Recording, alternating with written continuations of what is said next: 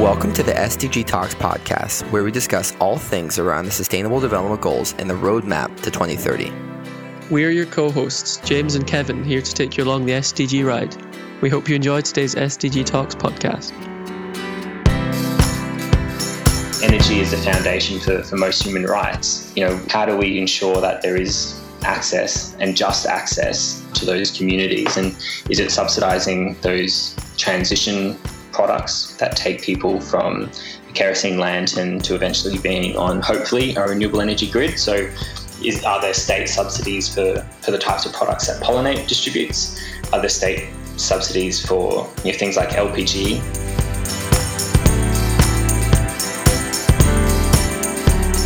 Luke Barbagallo leads partnerships and programs at Pollinate Group. Pollinate Group empowers women as leaders of change to distribute household products such as solar lights and cooking appliances that improve health, save time, and save money for the world's most neglected communities, such as in India and Nepal.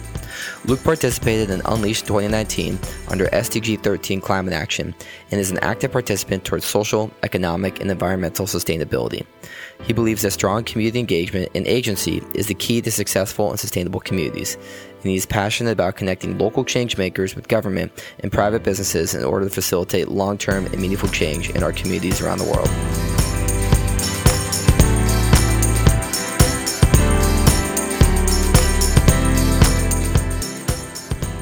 Luke, give us some context about what are the challenges around access to energy? Yeah, so that's a really interesting question, Kevin, especially in the context in which I'm working currently with Pollinate Group in India and Nepal. And so the customers that you know our organization works with day to day, you know, the people that you kind of say are the most vulnerable um, when it comes to energy access. They are living in informal urban settlements, so you know, commonly called slums, and those settlements will not have any access to sanitation, are very unlikely to have any access to grid electricity. And often, if they do have that access to grid electricity, it is through semi legal or illegal means. And then also in Nepal, we're working in a lot of remote and rural villages where there may be access, but it could be intermittent or it could be quite expensive. So, I guess in terms of what are the, the challenges, it really does depend on you know who um, you know which population we're talking about, and you know as I said for for the populations that Pollinate Group is currently working with, the main challenges that we face and, and, the customers are facing is is that the land tenure. They are often living in you know situations where they're deemed illegal residents on, on that land or in that city. Um, so they're not afforded the access to utilities that other urban residents potentially are afforded. And even then, you know, when grids are rolled out and they are, you know, brought into those urban areas where there are slums or they are taken out to the remote and rural areas, there's often a, a very large price barrier. And that's because there isn't the kind of the economic power in those communities that they have jobs that you know will allow them to afford you know the grid connections and you know that kind of goes into the that other added problem as as you know low and middle income countries are developing their grids it's a really costly exercise and at the end of those grids is you know often quite costly to build modern power generation um, whether that's new solar or, or wind or, or hydro or whether it's you know kind of more clean coal burning plants. And so there's it's a multitude of layers that you know affect energy access. But I guess returning back to the conditions that pollinate is engaging with every day. You know, our customers are the, the poorest of the poor, earning, you know, often about $1.90 US dollar a day. And so they don't have the ability to afford, you know, more traditional form of good energy you know, even if it was available to them. And so, you know, the, there's price, there's, um, you know, the strength of the of the grid. There's like infrastructure access, so will you know the, those power lines actually hit their homes?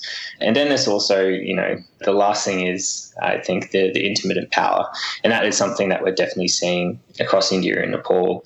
Is that you know a village or you know a small town can be connected to the grid, but they may not be getting you know a 24 hour power supply um, as we've come to expect in, in you know wealthier countries. And so, yeah, it's it's a really big meaty problem and one that's really exciting to be you know working across. Yeah, and I mean it was a super open-ended question, and obviously all these problems are very contextual to the local geography that that we're talking about. But as you speak about the work you're doing with Pollinate and within India, what are some of these specific solutions that that can be done? I mean, you you mentioned some of these decentralized power options, but can are, is there investment that's going into some of these different is it more of a larger grid investment focus, or are we looking at more of a decentralized grid focus, or what do you see as maybe some of the path forward for some of these areas that are struggling to have access to consistent 24 7, 365 power? Yeah, look, I think that question is you know the one that everyone is grappling with everywhere. Um, like even in Australia, where I live currently, in one of our states, Western Australia, the state-owned power company is in the process of actually winding back their grid and creating you know, a decentralized network in some of the very very remote parts of the state. And you know they're also looking at replacing diesel gen in really remote towns with solar and, and wind arrays. So that that conversation around decentralization is one that's happening everywhere, not just in um, low and, and middle income countries. In India specifically, it's a really interesting space because you know it raises these you know additional questions of access and you know around the is it a human right to have energy um, and it, if so is it something that the state should provide or is it something that you know we should be relying on your private businesses or corporations to provide and, and then how does you know the the affordability question come into it. And so there are companies like like Pollinate, but we operate kind of in the ultra ultra off grid kind of sector of power, and, and that's because we're providing you know small solar lights which have a you know five and a half watt solar panel, and that light is independent from the grid. It's got a, a lifespan of five to seven years. It can light the type of homes that we're encountering, which are you know generally about you know 15 square meters housing four to five people, a single solar lantern can work very effectively in that space.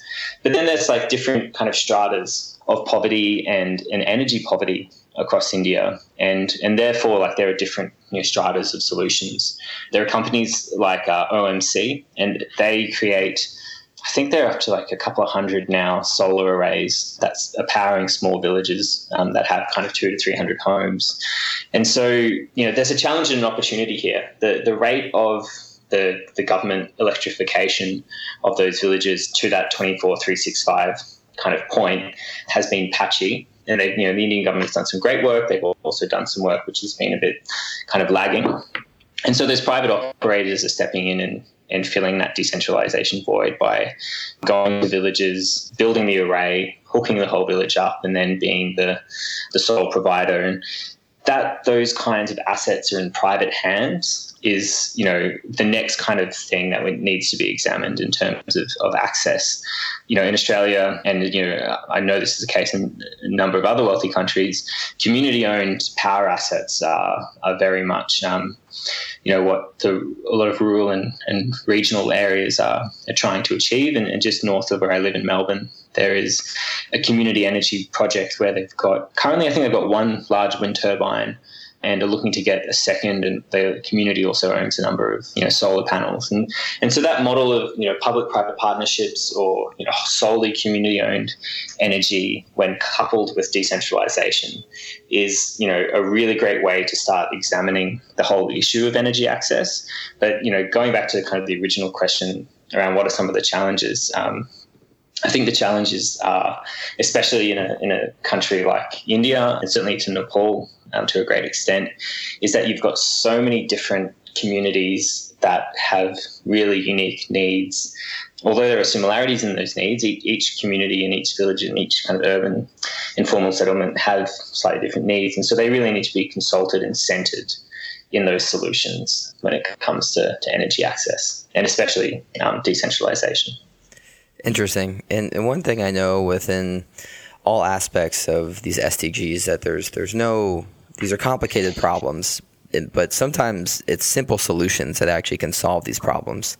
But even though the problem or the solution may seem simple, there might be some greater force at B that is preventing the actual solution from being implemented.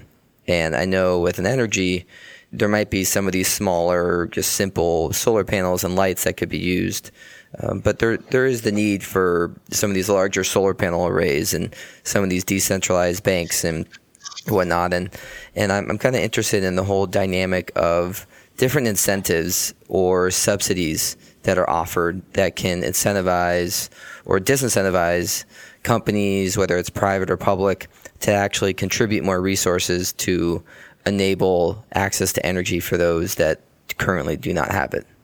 Yeah, so subsidies, I think, is a really interesting topic in especially with regards to renewable energy because again i only draw on the australian example because i'm not fully up to date with the current level of subsidies in the indian market. But in australia you know the subsidies that are provided to the the fossil fuel industry whether that be mining of you know more minerals or, or coal or the coal generation plants far, far outstrips the amount of subsidy that is provided to the renewable sector. And, and, that is kind of, it goes against the logic of, you know, we really need to accelerate this transition towards renewable energy. And I think when it comes to, you know, the, the debate around transition and coal power, and, you know, India is one of the, the largest consumers of coal in the world, if not the largest. It might be, you know, almost neck and neck with China. An argument that is often put forward is that the only way you can, you know, fully uplift, you know, the those people that are living in poverty or experiencing energy poverty in India is to have a you know large national stable baseload grid and coal currently is is put forward as the only solution for that and therefore it attracts you know the most amount of subsidies and so I think there really does need to be a, a massive examination of that that question of baseload power. And you know are we subsidizing or are we you know investing money into the research and innovation in, in, the right spaces to accelerate that shift towards baseload power, which is a cleaner energy. And you know, there's there's hydro, um, pumped hydro is is a, is obviously an area which is gaining a lot of you know interest as an alternate baseload power. Uh, and then there's also the, the big shift that a lot of people are pushing for here in Australia politically towards gas power as being the the transition fuel. Um, and you know, it's, it's, as a result, it's a heavily subsidised industry here in Australia. And all those subsidies and, and those kind of large economic levers that happen at the macro level do tend to ignore the day-to-day lived reality of you know those experiencing energy poverty that um, you know have intermittent access on a grid network or are not on the grid network at all. And so then the question comes in to you know what you know, again, assuming that, you know, energy is the foundation for, for most human rights, you know, how do we ensure that there is access and just access to those communities? And is it subsidizing those transition products that take people from a kerosene lantern to eventually being on, hopefully, a renewable energy grid? So, is, are there state subsidies for, for the types of products that Pollinate distributes? Are there state subsidies for you know, things like LPG, which there are in, in different kind of areas within India. And so I guess it depends on on whether they're being used at the macro or micro level, but also um, what's the intent of those subsidies? Is it to, you know, rapidly, you know, scale the upliftment of people out of energy poverty, but therefore disregarding the type of fuels that are being used, or is it to, to focus on a, a clean and renewable energy future? You know, and, and look at those things like you know the, the lights that's you know pol- uh, that pollinate distributes are approximately you know 45 US dollars.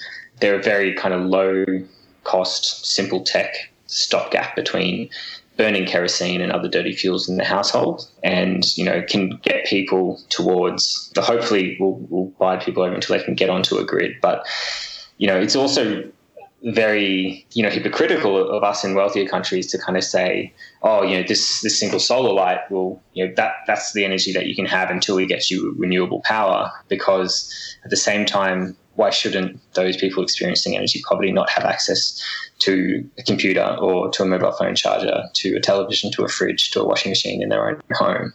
And such is the, the expectations of the aspirational classes, you know, within India and Nepal is that, um, you know, those products are markers of wealth, but those products can only you know be accessed with you know stable energy and so it's again returning to the to the subsidies question do we subsidize you know coal power and gas power and other fossil fuels to give that stable energy, or do we you know rapidly invest in renewable technology and, and ensure that those low and middle income countries are getting the best technology and access to the best you know possible solutions that are available for creating a cleaner network and a cleaner grid.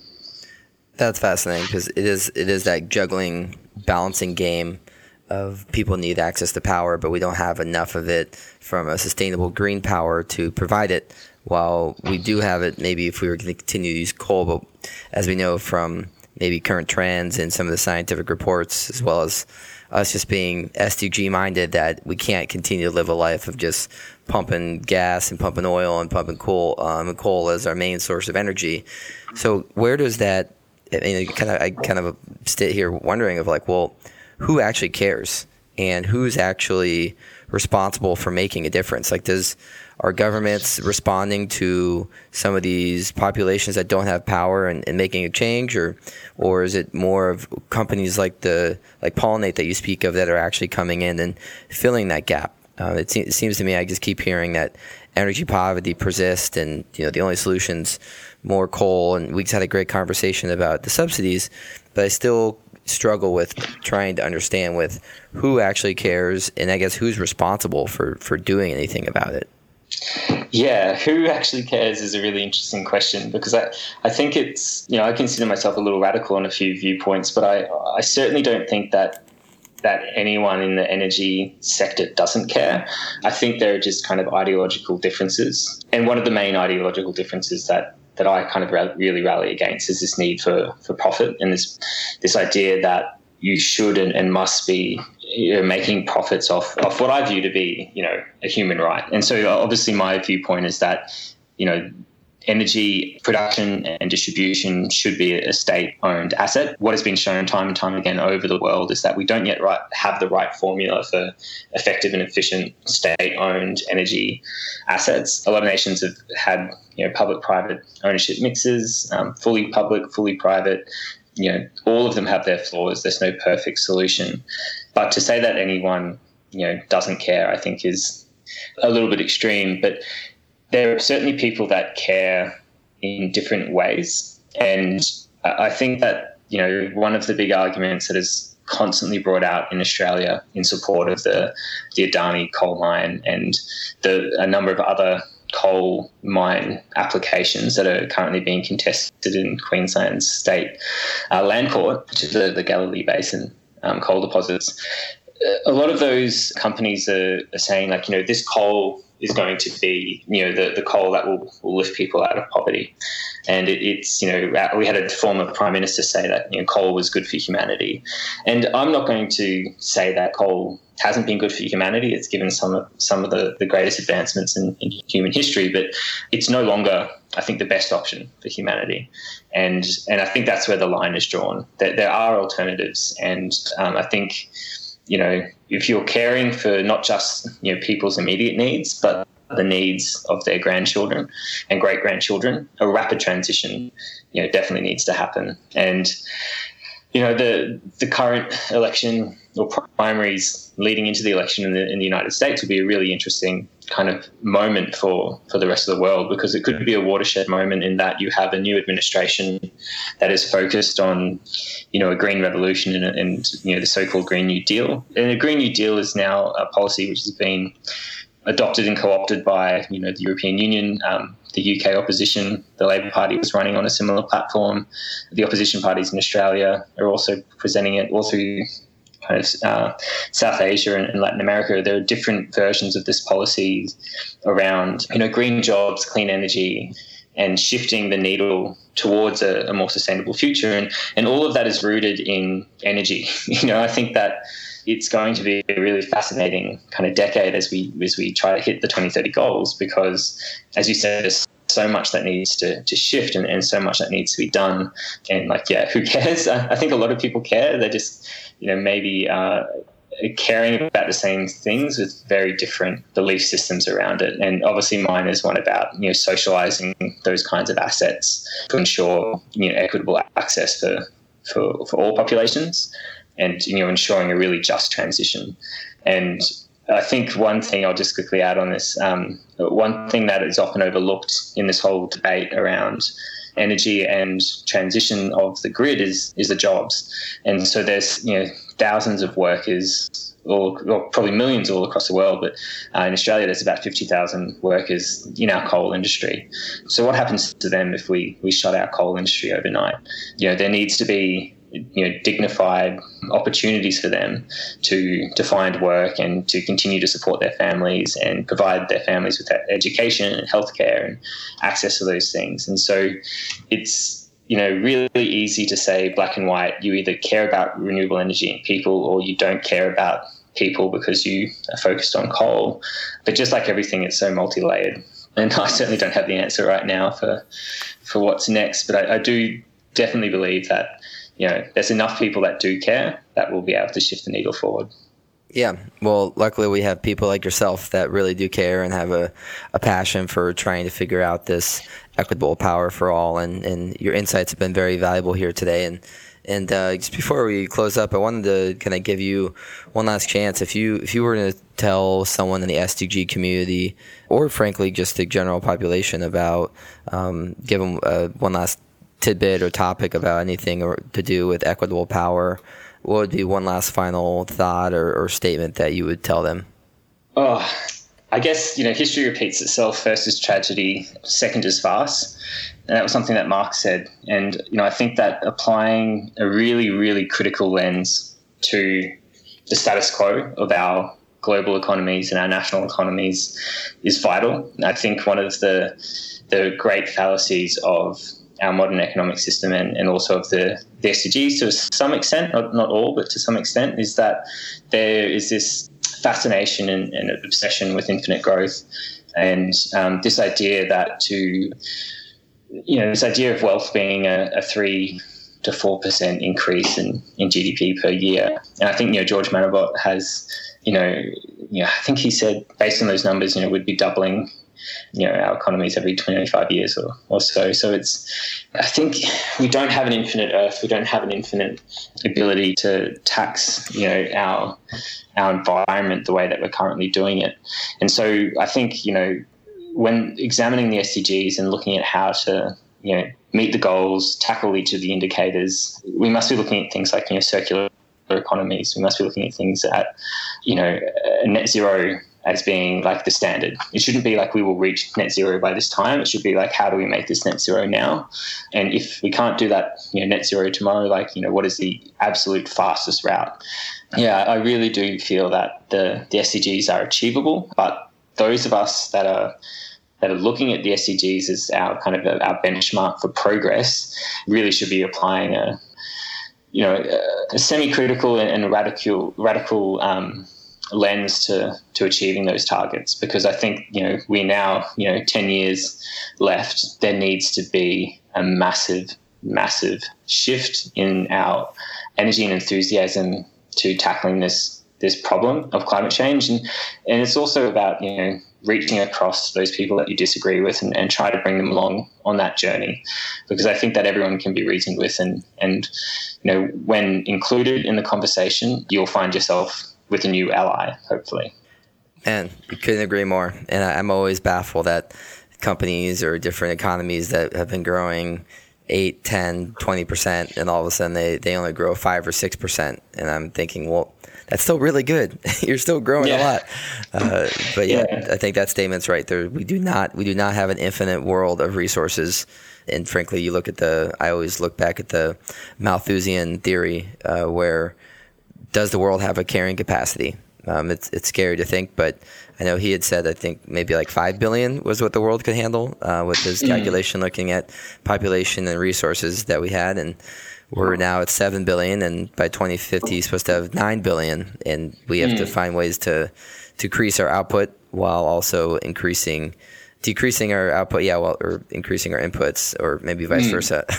yeah, yeah, needing to I mean, find ways to do more with less yeah, I think like you know, it, and that that kind of that kind of question around you know what is our, a sustainable population for the earth. I mean, I always forget these numbers, but it, you know, it's something like with the amount of food that is currently wasted in the world at the moment. We could actually feed the entire population of the world with you know full nutritional inputs. You know, if there's it's it's that we have issues around consumption and consumption in wealthy countries, and we have issues around distribution eh, of of resources and wealth. And you know, a lot of those challenges have their root in the industrial revolution, European colonialism, and you know the the, the and, and I truly believe that colonialism and you know capitalism have marched in step you know across the world and is still you know having an effect on you know our global debates around climate change today, and the, the fact that you know the countries that are most at risk of the adverse effects of climate change are also the countries that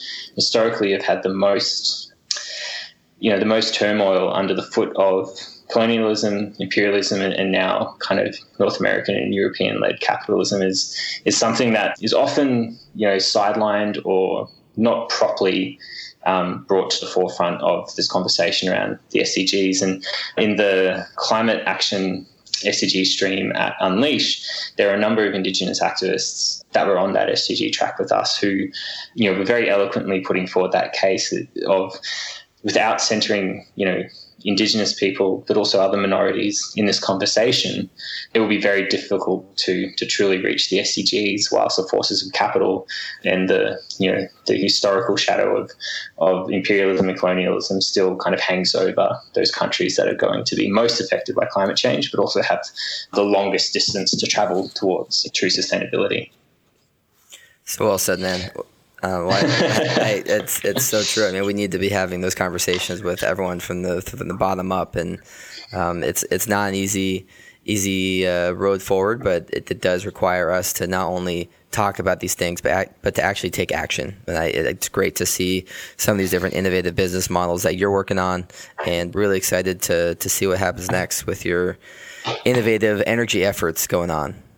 Cheers. And um, can I just do a quick plug for, for Pollinate Group? Yeah, um, please. We are always open to having our students and professionals uh, come to India or Nepal and uh, and work with us on um, short term and long term projects where, you know, a social enterprise that is you know looking to become sustainable through you know our recruitment and training of, of women entrepreneurs who distribute clean energy products across India and Nepal. So we are always in need of, of extra support on monitoring and evaluation, research, and you know product testing in the field. Um, so if you'd like to um, do any of that stuff with us in India or Nepal, um, do uh, hunt me down.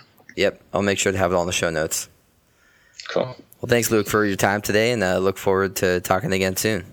No worries. Thanks so much, Kevin. Of course. Cheers. While I can stand on a soapbox and talk about SDG 6, clean water and sanitation all day, it was great to have Luke on the podcast to talk about climate action and access to energy. And what I thought was really interesting was our discussion around coal. So many people today look at the coal industry and point the finger and say, look at you causing all these problems. But having said that, coal has been responsible for advancing our societies quite a bit. Granted, if you think that advanced society is a good or bad thing, that's another discussion. But coal has done a lot of good for society and moving us forward. But now we look at this, well, it's no longer the best option. And we need to rapidly rethink what we're doing in terms of how we're getting our energy resources. And it's easy from afar to say, okay, we need to stop doing coal. We need to switch all to solar. That's great. And I agree with that. But you have to look at the 50,000 people in Australia that are currently getting their jobs and their, their money every day that they feed their family from with the coal industry. So we need to strategically have a really close lens on how we're looking at making that drastic switch. I also thought the comment around energy poverty was really interesting. It's hard to really ever know what that's like until you actually maybe experience it. I've never fully experienced in my life, but I think it's important, as he mentioned on the uh, with his uh, organization, Pollinate Group, where you can actually have the opportunity to go and touch and feel and experience what it's like to actually see what energy poverty looks like because then you can actually then have a little more context to figure out how you could possibly propose new solutions to solve it. We hope you enjoy listening and until next time, peace. Thanks for listening to the SDG Talks podcast. Make sure to check out all the show notes for relevant links from this show. Please share and follow SDG Talks on social media and stay tuned for updates from the Unleash and United Nations community. The goal of SDG Talks is to bring you value so if you want to learn about something specific or have suggestions, please let us know. We look forward to seeing you next time on SDG Talks.